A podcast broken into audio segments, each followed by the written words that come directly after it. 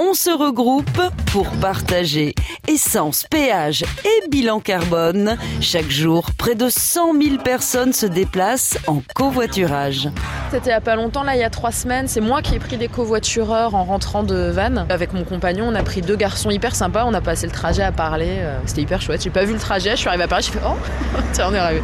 2006, l'année où on a pris la voiture de Simone. Faire une virée à deux,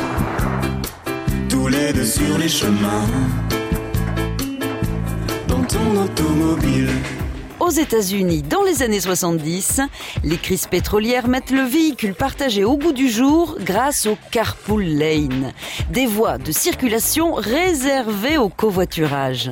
30 ans plus tard, un jeune Français, Frédéric Mazella, étudiant à Stanford, les emprunte chaque jour pour aller à la fac.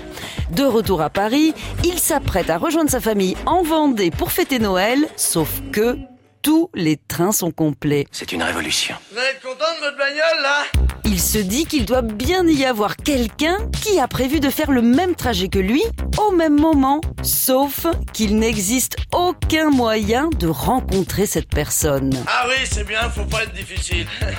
C'est français Et c'est le déclic. En 2006, il crée le site covoiturage.fr qui devient Blablacar sept ans plus tard.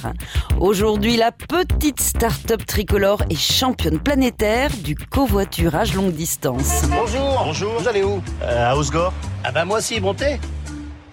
Ouais, mais non, mais je vais trouver mieux. Selon une enquête, avoir des passagers à bord influence positivement le comportement du conducteur. Concentration, respect du code de la route, détente. Et il y a aussi de belles rencontres qui égayent le train-train quotidien. Bref, toutes les vertus du covoiturage peuvent se résumer en un seul geste.